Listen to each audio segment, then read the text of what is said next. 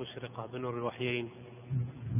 في هذه الأيام والساعات التي انصرف الناس كثير من الناس فيها إلى شؤونهم المادية وأوضاعهم الاقتصادية والمضاربات والأسعار والأموال. تجد كثيرا من الشباب حريصا على تفهم الكتاب والسنة ومعرفة العلم الشرعي والاستضاءة بكلام أهل العلم. والبحث في المنابع التي يمكن أن يقوم فيها بتغطية الثغرات التي تعاني منها أمة الإسلام خصوصا في قضايا العلوم الشرعية والحاجة إلى القواعد والكليات والأصول الضابطة لعمل الناس. ولا شك أن من أهم القضايا والمسائل آه، التي برزت الحاجة إليها هذه الأيام هي قضية آه، المعاملات الشرعية. وهناك آه، مفردات التي يمكن أن نتداولها في هذه الدورة البسيطة. أظنها وزعت على وزعها الإخوان في ورقة لما معه منها يأخذ. قبل البداءة بمفردات الدورة أحببت فقط أن أذكر ببعض القضايا. القضية الأولى التي يمكن الإشارة إليها هي آه، شكر الإخوة القائمين على هذه الدورة. فإني والله أعلم أن كثير من العناء الذي يواجه الإخوة المشرفون على مثل هذه الدورات وهذه الدورة بالخصوص آه، العناء في الحصول على التمويل العناء في الحصول على الكوادر المستعدة للإعلان والبحث واستقطاب طلاب العلم والكوادر الشرعية. آه، العناء إخلاص واستصدار التصريحات من الدوائر الرسمية لمثل هذه الدورات. ومن لم يشكر الناس لم يشكر الله. هؤلاء الإخوة القائمين على مثل هذه الدورات والله إنهم هم الجنود المجهولون. آه، لا لا شبهة ظهور ولا حب ذكر بين الناس بل هم كما ذكرت هم الجنود المجهولون في مثل هذه الدورات. فشكرهم والدعاء لهم في ظهر الغيب وأنا أجزم أن هذا هو ما يهمهم فعلا. آه، لا شك أنه من حسن الوفاء ومن ومن مروءة المسلم أن يقابل الإحسان بالإحسان. آه، أيضا من القضايا التي آه، أود الإشارة إليها أن مثل هذه الدورة ليست الحقيقة يعني ليست نمطا تعليميا بمعنى آه، يعني ليس من السهل على الإنسان أن يلخص من المصادر ثم يأتي ويقوم بتلقينها لمن ينقلها أو يكتبها. آه، فهذه الدورة طبيعتها ستكون إن شاء الله تدريبية بمعنى أن سنستعرض القواعد والأصول الحاكمة للمعاملات وسنمارس آه، ما أقرب إلى ورشة عمل تدريبية في تطبيق الأصول والقواعد على الفروع والتطبيقات. هذه هذه ناحية. فكثير من الشباب أو من الصادقين والجادين في طلب العلم تجده يحفظ يعني آه، يبحث ويحفظ ويفرز كثير من المسائل والصور لكن هذه المسائل مشتتة. يعني أشبه بغرف مفصولة في ذهنه. لما؟ لأنه لم يربطها بأصول وضوابط وقواعد كلية. وهذا هو العلم في الحقيقة. العلم هو القواعد والأصول. أما من لأن من يعني درس العلم بدون أن يدرس هذه الأصول والضوابط والقواعد كأنما يتصور ثمرا بلا شجر. أو كأنما يتصور غصونا أو أغصانا بلا فروع تقف عليها.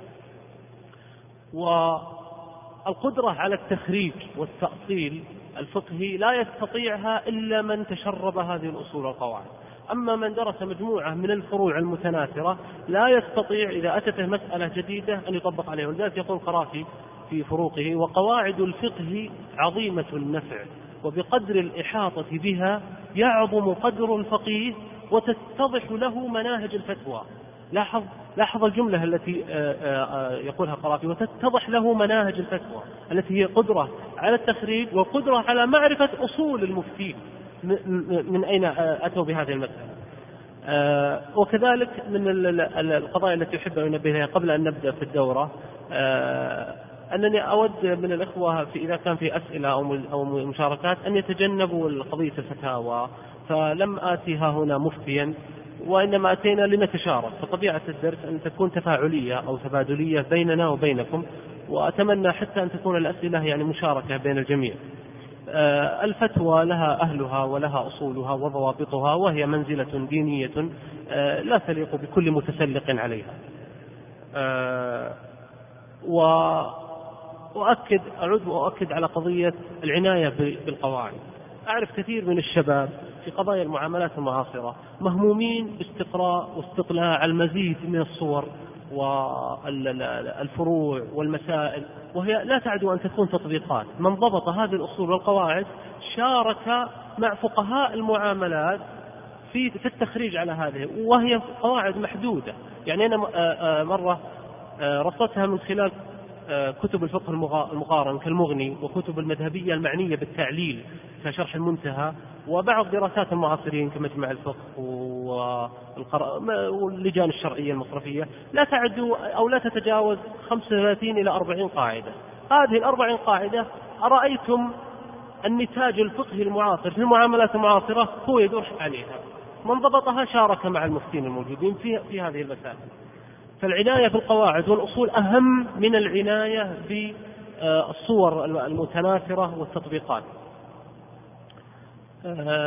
من القضايا التي أود أن أيضا أشير إليها قبل البداية آه، هناك أربع موجهات لحياة الفقيه. الموجه الأول الفقه رسالة. الموجه الأول الفقه رسالة. الفقه في الدين رسالة يعيشها الإنسان وليست مجرد ثقافة يزيد بها مخزونه المعرفي. وإلا أصبح الفقه ليس له قيمة كغيره من الثقافات. الفقه في دين الله رسالة يعيش بها المرء. لما؟ لأن الله سبحانه وتعالى يقول في سورة الحديث ولقد أرسلنا رسلنا بالبينات وأنزلنا معهم الكتاب والميزان ليقوم الناس بالقسط.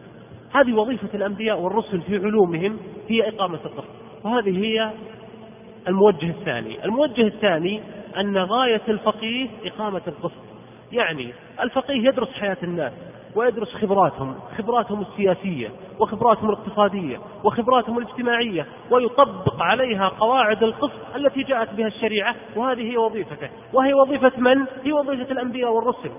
الله أركان أركان الإيمان ستة اثنتان منها أتت في هذه الآية. ولقد أرسلنا رسلا بالبينات الرسل وأنزلنا معهم الكتاب هذه الكتب. والميزان ليقوم الناس بالقسط كل ما في هذا الدين هو فرع من فروع القسط وأشرفه هو توحيد الباري جل وعلا وهو فرع من فروع القسط فهذه هي غاية الفقيه. الموجه الثالث في حياة الفقيه هو أن معتصم الفقيه حبل التأله الفقه يقابله الفقه الشرعي في حياة المسلمين يقابل في حياة الأمم الأخرى القوانين الوضعية التي تنظم معاملات الناس. لكن الفقه يمتاز بأنه مزدوج. فيه قواعد عدل تنظم حياة الناس وفيه نزعة أخروية روحية تربط الفرد بالله. فهي ليست مجرد قواعد مدنية محضة كما في القوانين الوضعية وليست مجرد قواعد روحية محضة كما في الاتجاهات الصوفية والمسيحية ونحوها. ولكنها نظام مزدوج روحي ومدني في ذات الوقت. فهو ينظم حياة الناس ويربط الفرد بالله. فمن هذا الباب نقول معتصم الفقيه حبل التأله لا يمكن أن يكون الفقيه محققا في الفقه إلا إذا كان مرتبطا بالله سبحانه وتعالى بتمتين العلاقة مع الخالق جل وعلا بالوقوف بين يدي الله سبحانه وتعالى في الأسحار وسؤاله أن يفتح الله على العبد وأن يرزق الهداية والتوفيق. وأن يجعل عمله في رضاه وأن يجعله فقيها نافعا لأمته وأن يفتح على على يديه وأن يجري على على, على وأن يجري على يديه الخير والبركة وأن يفتح له أبواب التحقيق والعلم. وقد رويت قصص كثيرة عن عن كبار فقهاء القرون المفضلة في سؤال الله سبحانه وتعالى أن يفتح على الإنسان من العلوم النافعة والفقه في دين الله. فهذه قاعدة أساسية أن معتصم الفقيه هو حبل التألم القاعدة الرابعة والموجه الرابع الوقائع بنية معرفية مترابطة. بمعنى لا يستطيع الإنسان أن يكون محققا في الفقه دون أن يكون مدركا لأصول العلوم الأخرى التي تشترك معها يشترك معها علم الفقه. لأن علم الفقه أي مسألة من مسائل الفقه إذا أردت أن تفحصها أو تفككها وجدتها تحتوي على موضوعيا على قسمين. إما قاعدة وإما واقعة. فالقاعدة مصدرها أين؟ مصدرها الشريعة. والواقعة مصدرها الواقع. حياة الناس خبرة الناس. هذه الواقعة قد تكون سياسية. إذا لازم يكون لديك اطلاع في علم السياسة. يعني مثلا لو أتى إنسان وقال النظام السياسي في الإسلام هل هو عقد معرفي ولا وراثة ولا آآ آه، آآ آه، آه، ما يسمى بالخلافة الإلهية؟ أو الإرث الإلهي أو ما هو طبيعة العقد السياسي في الإسلام. تحتاج أن تكون مطلع على هذه النظريات حتى تستطيع أن تطبق أن تفرز وين وين تفرز. وهذه وظيفة الفقه أصلا فرز حياة الناس على أساس أصول الشريعة. ومن هذا انطلق ابن تيمية في قاعدته العظيمة التي طبق عليها كثير من المسائل اللي هي قاعدة الاستفصال. فحينما يأتي إلى مفهوم من المفاهيم لا يحكم عليه بحكم مجمل بالرد أو القبول. تجده في كثير من المفاهيم يقول هذا مفهوم مجمل. إن كان يقصد به كذا قلنا كذا وإن كان يقصد به كذا قلنا كذا. أولا هذا هذا إبداع في النظرية اللي هي قاعدة الاستفسار. ثانيا قوله إن كان يقصد بكذا أو يقصد بكذا أصلا مبني على فهمه لما يريد الناس بهذا المصطلح. فهذا يدل على أن الوقائع التي يريد أن يحكم عليها الفقيه بنية معرفية مترابطة. طيب كونها مترابطة هذا يعني أن مثلا لو أردت أنها بنية أنها خطاب متماسك. لا تستطيع أن تفهم بعضه دون أن تفهم قواعده العامة. فها هنا أيضا يأتي اعتراض. قد يقول قائل إذا كنت تقول أن الوقائع بنية معرفية مترابطة ولازم الإنسان يحيط بأصولها تشتت طالب العلم. هل يدرس في السياسة كل أصولها وبيدرس في الأقتصاد كل أصولها ما عاد بقي الفقه هو أصلا ما استطاع أنه يعني يعني يستوعب منظومة جيدة في علوم الشريعة. فهذا مما لا ما, ما لا يطاق. وهذا هذا طبعا هذا اعتراض صحيح ودقيق لكن أنا أقصد آه أن هناك مداخل في العلوم. المدخل إلى علم السياسة، المدخل إلى علم الاجتماع، المدخل إلى علم الفقه. هذه المداخل هي التي تعطي الصورة العامة، ينبغي على طالب العلم العناية بالكتب التي تقدم مداخل للوقائع حتى يستطيع أن يحكم عليها حكما صحيحا، وأكثر ما يتسلط وأكثر ما يتسلط على الفقهاء المعاصرين في فتاواهم بجهلهم بالوقائع. وهذا يتحول إلى إدانة لعلوم الشريعة وهذا خطير. ولدى الفقهاء المبدعين سواء في الرواد في الفترة الماضية أو من جيل الشباب الآن ولله الحمد لله لم تعقم أمة الإسلام. لا يزال فيها فقهاء مبدعين حريصين. فمثلا في فقه المعاملات من الرواد كان في الشيخ مصطفى الزرقاء كان اطلاعه هائل في الفقه الجنائي كان الشيخ عبد القادر عودة كان اطلاعه هائل في الفقهاء المعاصرين في فقهاء مبدعين أيضا من الشباب مثلا فضيلة الشيخ يوسف الشبيلي وغيره هناك هناك ولله الحمد لا تزال يعني آه الاطلاع والإبداع موجودا وإن كان يتفاوت آه، نسبيا بحسب الحاجة إليه. هذه تقريبا ما أردت آه أن أقدم به من موجهات أربعة تدور حول حياة الفقيه أن الفقه رسالة وأن غاية الفقيه إقامة القسط وأن معتصم الفقيه حبل التأله وأن الوقائع بنية معرفية مترابطة. آه، فقه المعاملات بدأ مع عصر النبوة وكان للنبي صلى الله عليه وسلم منهج في التعليم. كان يدور لم يكن النبي صلى الله عليه وسلم يأتي بأصحابه ويقول اجلسوا ندرس فقه المعاملات كتاب البيع شروطه الشركة أركان الشركة. ما كان النبي صلى الله عليه وسلم يعلم أصحابه من خلال هذا. كان النبي صلى الله عليه وسلم له طريقة تقوم على عنصرين. العنصر الأول الكليات الشرعية العامة أو القواعد الشرعية العامة. مثل إيش؟ يا أخوان أعطونا قواعد عامة. النبي صلى الله عليه وسلم علم الصحابة من خلال قواعد كلية عامة. مثلا لا ضرر ضرار يعني على القول بصحته. أيوه. من غشنا فليس منا. أيوة مثلا هذه قاعدة دقيقة. الخراج بالضمان. فتح الله عليه. كقول النبي صلى الله عليه وسلم مثلا آه كقول النبي صلى الله عليه وسلم مثلا فيما رواه أبو داود في سننه إن الله إذا حرم شيئا حرم ثمنه. هذه قاعدة حتى انظر في صياغتها فيها حتى فيها جمال وروعة ودقة فقهية إن الله إذا حرم شيئا حرم ثمنه. هذه في البيع فقط في البيع في الإجارة في الشركة في الوكالة في كافة العقود تندرج هذه القاعدة. كقاعدة الخراج بالضمان ك كقول كما روى مسلم صحيح أيضا النبي صلى الله عليه وسلم نهى عن الغرر والغرر يدخل في المعاملات أيضا. آه، على تفاوت في دخوله بين يختلف آه، المعاوضات عن التبرعات عن التوثيقات. على أي حال مثل أمر النبي صلى الله عليه وسلم بوضع الجوائح وهذا أيضا قاعدة عامة. هذا هذا العنصر الأول في تعليم النبي صلى الله عليه وسلم لأصحابه رضوان الله عليهم المعاملات. من خلال القواعد الكلية. العنصر الثاني كان من خلال التطبيقات. النبي صلى الله عليه وسلم يأتي تطبيق معين فيعلمهم تحريمه فيتعلمون وهو يقيسون عليه ما كان مثل نهي النبي صلى الله عليه وسلم عن بيع الحصاد بيع الملامسة والمنابذة والبيع المضامين والملاقيح وحبل الحبلة ونحوها من أنواع البيوع التي نهى النبي صلى الله عليه وسلم عنها. ومثل أحيانا النبي صلى الله عليه وسلم كان يشير للصحابة إلى ضوابط العقد.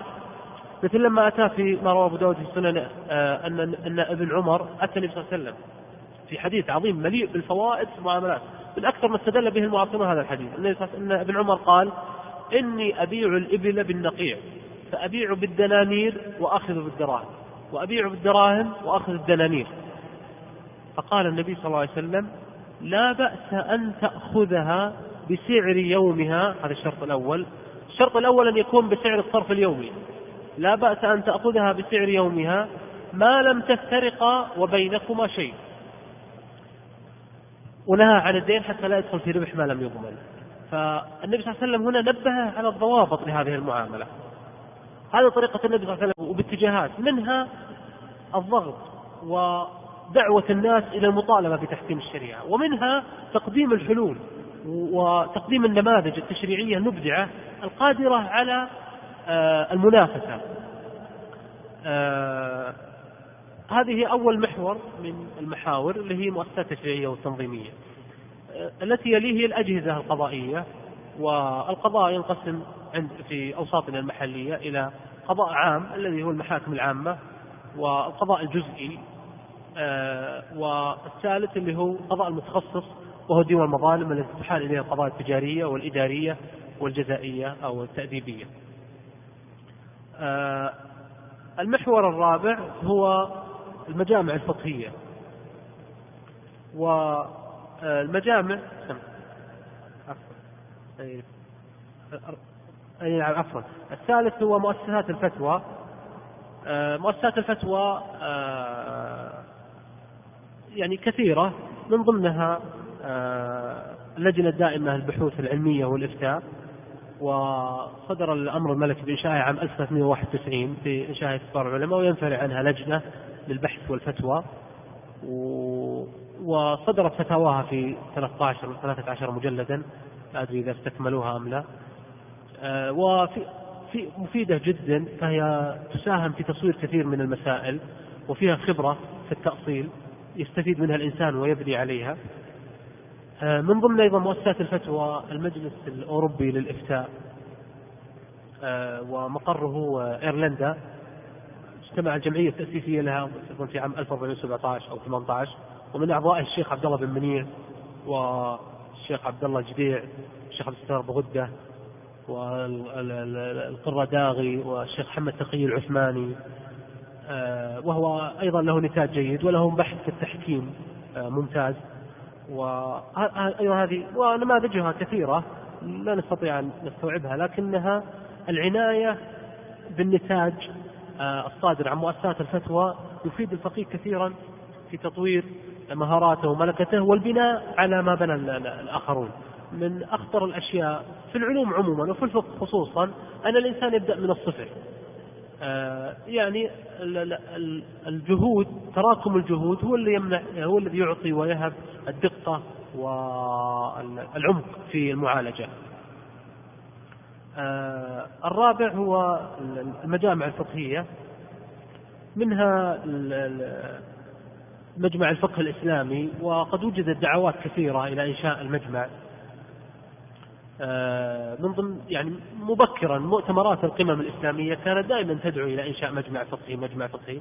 وانعقد مؤتمر العام 1401 وثم بعد أوصوا بإنشائه أظن كان الملك خالد أوعز للمؤتمر بإنشائه عام 1403 عقد المؤتمر التأسيسي للمجمع وأنشئ وحدد وحدد أعضائه من العالم الإسلامي.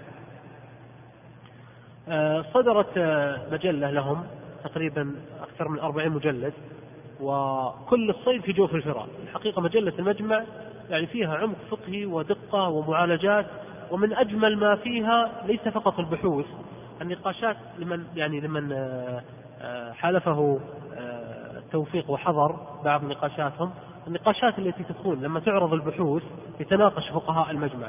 هذه نقاشات فيها عمق وتأصيل وتدقيق. الرؤية تشوف أحيانا لاحظ البحوث ولاحظ رؤية الفقهاء بعد المناقشة. اختلفت تماما. هذه المناقشات كتبت فرغت من أشرطة وكتبت وألحقت بالمجلة. مراجعتها وقراءتها دوما تجد فيها أقوال واتجاهات وتأصيلات لا تجدها في البحوث فهي أيضا مهمة آه، وأيضا منها المجمع الفقهي هذا المجمع الفقهي التابع لمنظمة المؤتمر الإسلامي الذي أصبح لا يسمى المجمع الفقهي الإسلامي الدولي. منها المجمع الفقهي التابع لرابطة العالم الإسلامي مقر مكة، الأول مقره حسب المادة الثانية من نظام المجمع مقره جدة. الثاني مقره مكة آه، ولهم أيضا مجلة وأصدروا مجموعة من القرارات.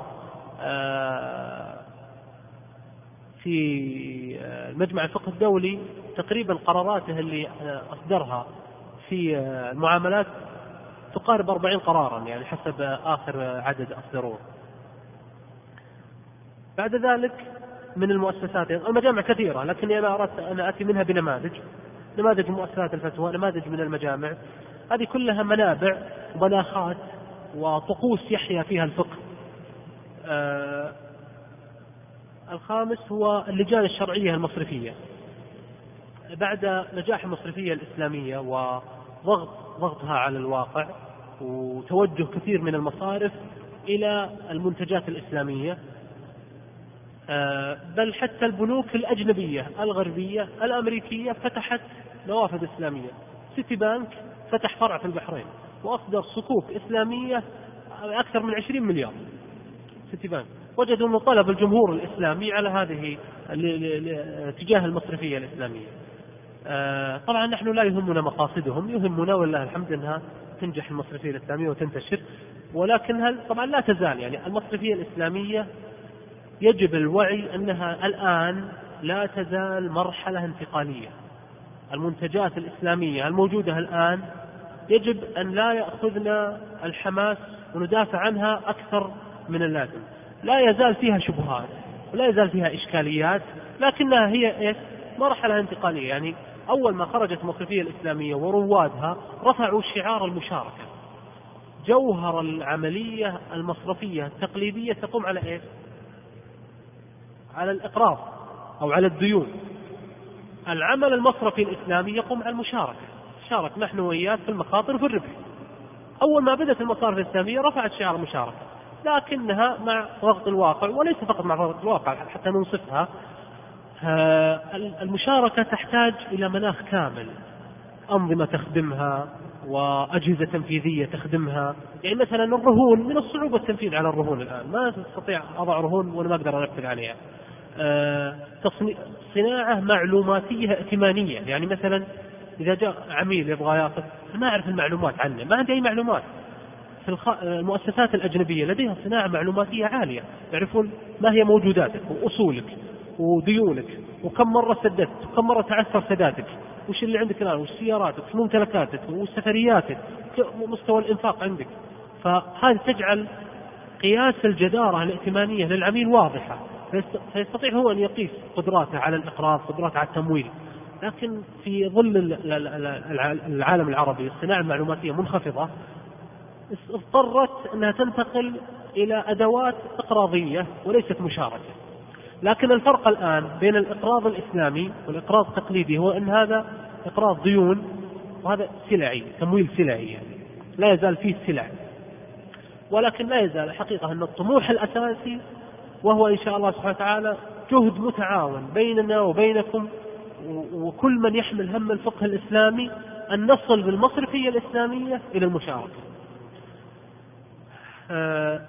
اللجان الشرعية المصرفية لها جهود في مجال الفتوى وأنتجت نتاج فقهي ثر وغزير ومن غير يعني ليس من العقلانية ولا من العدل أن ننسف هذه الجهود بالعكس يجب أن نستفيد منها. من ضمنها مثلا لجنة الشرعية لشركة الراجحي التي يرأسها الشيخ عبد الله بن عقيل آه، ومن أعضائها الشيخ عبد الله بن منيع. آه، أخرجت فتاوى في ثلاثة مجلدات. وفيها جهد وغزارة فقهية جيدة. آه، أيضا بيت التمويل الكويتي من من اللجان الرقابية يعتبر. أيضا من اللجان الشرعية المصرفية التي أصدرت فتاواها تذكرون شيء؟ آه، هناك مواقع أيضا آه، آه، وجدت فيها بعض الفتاوى تنشر فتاواها. ما بعد تجارب التدوين الحديث. تدوين الفقه بمعنى تحويله إلى صيغة ملزمة للقضاء هذه هذه أحد أعمال الفقيه الأساسية ولا لا؟ يعني من الذي سيحول الفقه الصيغة الملزمة للناس؟ هو الفقيه تدوين الفقه الحقيقة أنها مسألة حساسة أول ما بدأت قضية تدوين الفقه مع ابن المقفع الأديب الوجيه اللامع الذي كان في البلاط العباسي حين أرسل رسالة سماها رسالة الصحابة وهي كانت رسالة ينقد فيها أوضاع البلاط أو أوضاع السلطان الجند والإدارة وما فيها من الفساد. ومن ضمنها كان ينقد الجهاز القضائي. كان يقول دماء وفروج تحل في الحيرة وتحرم في الكوفة ويحرم في في طرف الكوفة ما يحل في طرف منها بأحكام نافذة. ويقصد أنه في تفاوت قضائي يعني صارت فروج تحل في بلد تحرم في بلد ودماء تراق في بلد تعصم في بلد. أنه صار في تفاوت بين اجتهادات القضاة. وركزوا في رسالة هو طبعا حاول أن يصعد الصورة. أنا ما أعتقد أنها وصلت لهذا لهذا المستوى. هناك تفاوت بس ما أعتقد أنها وصلت لهذا المستوى. آه، وركز في الخلاف على الخلاف بين مدرسة المدينة أو أهل الحديث ومدرسة آه، آه، المدرسة العراقية أو مدرسة أهل الرأي. واقترح اقتراحا لمعالجة التفاوت القضائي. قال لو أن يعني السلطان يأمر فتجمع له هذه المسائل التي اختلف فيها فينتقي منه ما يراه المصلحة ويعممه على الناس يعني راح دور الفقيه تماما. ولا أصول فقه ولا قواعد فقه. أعطونا اللي اختلفتوا فيه ونحدد لكم ونوزع تلك الأيام كانت هيبة الفقهاء آه، آه، طاغية وسطوة الفقهاء على المجتمع كانت قوية جدا. فقهاء المجتمع كان يجل فقهاء أيضا بسبب آخر فقهاء تلك يعني فعلا جمعوا بين العلم والعمل والتقوى والزهد فيما في أيدي الناس. آه، أبو جعفر ما ما ما وصل إلى هذا الاقتراح المبالغ فيه من ابن المقفع ولكنه أراد أن يتدخل في الإلزام للفقه في الدول الغربية في سؤال في علم علم القانون الدستوري أو ويدرس أيضا آه، في يدرس في علم القانون الدستوري اللي هو استقلال السلطات الثلاث التشريعية والتنفيذية والقضائية بعض المستشرقين يقول ما في استقلال سلطات في الإسلام ما رأينا هذا السؤال يتداول الفقهاء وهذا كلام غير صحيح لما؟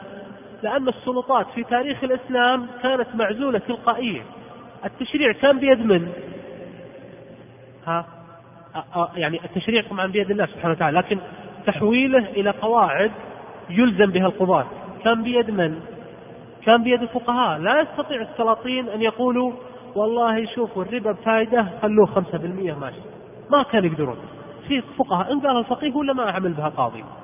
في تدخل فردي في أعمال القضاة نعم. لكن ما كان يستطيع يتدخل بشكل عام. كان هناك استقلال للسلطة التنظيمية. لما كانت كانت بيد الفقهاء. أراد أبو جعفر المنصور أنه يتدخل. قال لي الإمام مالك قال آه نبي كتابك الموطأ هذا نطبعه ونوزعه على البلدان يعملون به قال الإمام مالك إن أصحاب رسول الله آه، آه، رضوان الله عليهم صلى الله عليه وسلم على محمد تفرقوا في البلدان وكل أتاه من, من, من أصحاب رسول الله خبر ولا أريد أن أحمل الناس وأصرفهم عما ساروا عليه. هذا هو التبرير المعلن للإمام مالك. أنا يبدو لي أن هناك تبرير آخر. هو أن الإمام مالك كان دقيق جدا في قضايا الذرائع. خشي أن يكون إلزام الناس بالموطأ ذريعة إلى نفوذ الدول إلى مضامين الفقه وبداءة مسلسل التلاعب بها. ما يؤكد ذلك أن الإمام مالك في مسألة لما آه، بإعادة بناء الكعبة قال إيش؟ قال أخشى أن تكون ألعوبة الملوك. ولذا رفض الإمام مالك أن يعمم الموطأ. هذا رواه ابن سعد في الطبقات وابو نعيم في الحلية. أعيد الطلب مرة ثانية مر هارون الرشيد فرفض أيضا الإمام مالك. وفي رواية أيضا أنه طلب آه، أظن المهدي أو ما أدري والله نسيت. ورفض الإمام مالك استمر على رفض الإمام مالك وترك السلاطين هذه الفكرة. آه، بل وحاولوا أن يدخلوا مدخل آخر. فكانوا أحيانا يولون القضاء على أن يحكم بمذهب بعينه. يقول ابن قدامة المغني يقول الإمام قدامة في المغني اتفق الفقهاء على أن تولية القضاء على أن يحكم بمذهب بعينه باطل لا أعلم في ذلك خلاف. حتى تولية القاضي على أن يحكم مذهب بعينه لا أعلم في ذلك خلافا فصار في ما هو؟ ما صار في إعلان لتبني المذهب رسمي. لذلك لا يعرف في تاريخ الإسلام دولة تبنت مذهبا أعلنته رسميا. ولكن صار في نوع من التبني العملي. بمعنى إذا صار قاضي القضاة مثلا حنفي أصبح يولي أصحاب مذهبه. آه، حتى جاء في عهد الخلافة العثمانية وأعلنوا رسميا أظنه سليمان القانوني أعلن رسميا تبني المذهب الحنفي. آه، هذه تجارب التدوين في التاريخ. في, في عصرنا تغيرت الأمور كثيرا. وأصبح الفقه مهدد في وجوده إن لم يحول إلى قواعد منظمة وملزمة يستطيع آه، يستطيع الناس الذين شكلت ثقافتهم ثقافة حديثة أن يتواصلوا مع كتب الفقه الآن طالب العلم اللي يتخرج يدرس كلية الشريعة وأحيانا يدرس المعاهد العلمية لو بيقرأ كتابا من كتب الفقه التراثية يجد أنه يعاني من يعني من الألفاظ ولا لا؟ لا يعني فيه نوع من الوعورة فكيف بالناس الذين يتثقفوا ثقافة حديثة؟ فهم بحاجة إلى قواعد منظمة آمرة مهيكلة بترتيب حديث يمكن للناس أن يتعاملوا معها. آه بدأت هذه الجهود مع مجلة الأحكام العدلية. في عام 1869 ميلادي شكلت لها جمعية كانت برئاسة الشيخ الفقيه أحمد جودة باشا واستمر العمل فيها سبع سنوات وانتهت المجلة ونظمت التنظيم الحديث ووضع في أولها قواعد فقهية استلت من آه، قواعد ابن نجيم وعني الفقهاء المعاصرين بها وخرجت لها شروح مستقلة. المجلة أثرت على آه، العقل القانوني العربي. الآن كثير من القانونيين متأثرين جدا بالمجلة بل بعضهم ينتقد القوانين المعاصرة من مبادئ تأثر بها من المجلة. استطاعوا أن يتشربوا الفقه من, من, من خلال الوسيلة البسيطة التي وضحت لهم. آه، بعد ذلك الشيخ قدري باشا أيضا آه، في مصر أخرج مدونة في الأحوال الشخصية وفي المعاملات سماها مرشد الحيران إلى معرفة أحوال الإنسان. بعد ذلك الملك عبد العزيز أوعز إلى الشيخ أحمد أحمد القاري قاضي في الحجاز أن يصنع مجلة حنبلية على غرار مجلة الأحكام العدلية وصنع مجلة الأحكام الشرعية كانت قريبة جدا منها وأخذها من منتهى الإرادات ومن كشاف القناع. المنتهى للحجاوي والمنتهى لابن النجار والإقناع للحجاوي. آه هذا تقريبا تجارب تجارب التدوين آه، في تراث الإسلام بشكل مختصر طبعا ولا أصلا هي تستحق يعني محاضرة كاملة ومعرفة ظروفها التاريخيه آه، وجدت من من من المناشط التي وجدت آه، أن الناس أصبحت بحاجة إلى موسوعات تعيد ترتيب التراث الفقهي المتناسع. فولدت يعني موسوعات كان من ضمن أهمها طبعا الموسوعه الفقهية الكويتية. أهم هذه الموسوعات الموسوعات الفقهية الكويتية. أول ما ولدت فكرة الموسوعات الكويتية كانت في دمشق.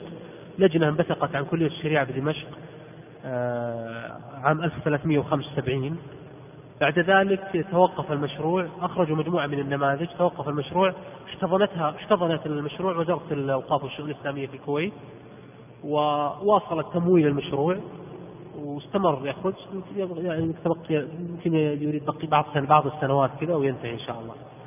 آه لكن الموسوعة آه رتب لم ترتب حقليا يعني لم ترتب موضوعيا رتبت ألفبائيا.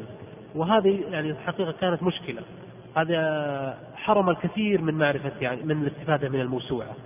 يعني مثلا آه إذا أردت مثلا موضوع الإثبات. موضوع الإثبات في الشريعة يحتاج فيه الشهادة والإقرار واليمين ها والقرائن آه ونحوها من وسائل الإثبات. تلقى إذا درست إثبات الإقرار في مجلد واليمين في مجلد الشهادة في مجلد متناثرة. وهذا حرم القارئ من آه القدرة على الخروج برؤية موضوعية متكاملة.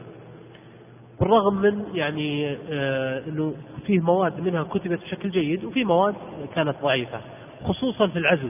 أيضا ينبغي على طالب العلم يتعامل مع الموسوعة أن يكون دقيقا في مواضيع العزو. راجعتها في عدة في عدد من المواضع وجدت في خطأ في العزو حين قال هذا مذهب الحنابلة اعتمادا مثلا على كتاب الحاوي الكبير للماوردي قال هذا مذهب أحمد. ترجع مثلا المنتهى الكشاف ما تجد مذهب الحنابلة. فيعني ينبغي أحيانا الدقه في التعامل معه. المعجم الفقهي التي صنع لها الموجود أخذوه من المغني. صنعوا لها معجم فقهي استخلصوا من المغني ورتبوا المواد عليه وطوروه. من مزايا الموسوعة أنها لم تعرض الخلاف بشكل مذاهب. يعني لم تقل مثلا مذهب الحنفية مذهب المالكية الشافعية الحنابلة. لا عرضتها بشكل اتجاهات. يعني هي استخلصت الاتجاهات وعرضتها. القول الأول والقول الثاني. الموسوعة الثانية التي تسمى موسوعة جمال عبد الناصر أو موسوعة المجلس الأعلى للشؤون الإسلامية في مصر. وبدأت العمل فيها عام 1381 هجري. ودرست ثمان مذاهب بالإضافة مذهب الجعفرية والإباضية والزيدية والظاهرية إضافة إلى المذاهب الأربعة السنية. ولكنها لا تعرض الخلاف بشكل موضوعي ولكن تعرض بشكل مذاهب مذهب الحنفي المالكي الشافعي. لم ينجز منها إلا عشرة بالمئة فقط. أنجز من الموسوعة عشرة بالمئة. ولم يطبع منها لأنه النشر يتأخر عن الإعداد. لم يطبع من هذه العشرة بالمئة إلا نصفها في 22 مجلد. يعني عشرة بالمئة يعني يعني خمسة بالمئة منها 22 مجلد. لو كان في تمويل يعني كم ستصل؟ وهذا معناه أنه في طاقات فقهية ولكن المشكلة أين؟ ولكن مش أين التمويل؟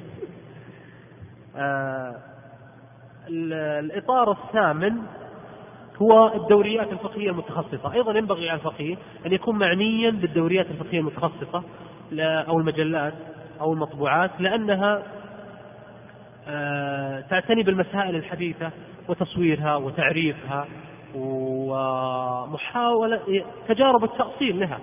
تجد أحيانا بعض المعاصرين ينقدح في ذهنه استدلال من حديث أو تخريج على قول أو أحيانا يجد نصوصا لم يجدها من قبله. يعني مثلا وجدنا في الشباب المعاصرين نصوص قال الرواد عنها مثلا مسائل في التأمين مسائل في المشتقات مسائل في المستقبليات الفيوتشرز يقول الرواد عنها هذه لا يعرفها الفقه الإسلامي. يذهلك أحيانا بعض الشباب يأتي بنص من المدونة أو نص من الأم للشافعي نفس الصورة المعاصرة. فالدوريات الفقهية حتى التي يكتبها الشباب فيها إبداعات. من ضمن مثلا الدوريات الممتازة دورية وزارة العدل. وزارة العدل تصدر دورية خصوصا في المسائل القضائية. فيها كثير من المسائل الفقهية سواء الصلة بالقضاء أو المعاملات بشكل عام. من ضمنها أيضا وهذه أهم مجلة دراسات اقتصادية إسلامية تصدر على البنك الإسلامي للتنمية. ولهم طريقة أحيانا يعرضون المقالة الفقهية ويجعلون أحد الفقهاء يعقب عليها فيكون فيه إثراء وتحليل ونقد. هذه تقريبا مجموعة من الأطر الثمان يمكن أن تضيفون إليها لكني ترددت في الإضافة إليها. خدمة الفتاوى الإلكترونية الحديثة. أصبح هناك اليوم خدمة فتاوى إلكترونية مثل موقع الإسلام اليوم. لو تتصفح تتاوى المعاملات فيه تجد في فتاوى هائلة جدا في المعاملات من بعض طلاب العلم من كليات الشريعة والقضاة وغيرهم. آه، وفيها فائدة أنه المسائل الف... يعني فتاوى فورية. وكثير من الصور تجد ما تجدها في المصادر ولا في المجلات تجدها في الفتاوى الإلكترونية. مثل موقع إسلام أونلاين في كثير من الفتاوى. فالفتاوى الإلكترونية أيضا هذه منبع من منابع الفقه الحديث. هذه تقريبا أعتقد أنها ثمان أو تسع أو تسع أطر فقهية ينبغي للفقيه الاقتراب منها والاحتكاك بها والاستفادة منها وتأصيلها ودعمها وتزويدها وتمويلها وإنشاء المؤسسات التي تربط بينها وتقديم المنتجات والحلول والرؤى والآفاق والتواصل معها وإحسان الظن بالعاملين بها وشكرهم على ما قدموا من إبداعات وتجاوز المثالية. ترى ما ضيع كثير من الشباب إلا المثالية. تجد يعني ببساطة يقول يعني الله المستعان. الدراسات الفقهية اليوم ضحلة. لا يا أخي. في ترى تجارب وفي يعني إبداعات وفي آه، آه، آه، في جهود مشكورة. يجب أن نتواصل معها ونبني عليها ونستفيد منها. والتحطيم هذا هو اللي يعني يجعل الهمم تذبل. والشاب اللي لديه أحيانا محاولة للمشاركة يموت. فلا يحيي الهمم مثل التشجيع والشكر والدعاء. غدا إن شاء الله سبحانه وتعالى. ندخل إن شاء الله في المحور الثاني. وبقية الأسبوع يكون في المحور الثالث الذي هو المبادئ الحاكمة وهي الأهم في نظري. والمبادئ الحاكمة قلت لكم أنها تقريبا من ال 35 إلى 40 مبدأ لكن لا أتوقع أنه لن يعني لن نستطيع استكمالها في هذه الدورة وهي فاخترت لكم منها 25 مبدأ. إن أسعفنا الوقت استكملنا بقية المبادئ وإن لم يسعفنا نلتقي إن شاء الله وإياكم على خير. أشكر لكم حسن استماعكم وإنصاتكم وتواضعكم لأخيكم. والله أعلم وأحكم وصلى الله وسلم وبارك على نبينا محمد وآله وصحبه أجمعين.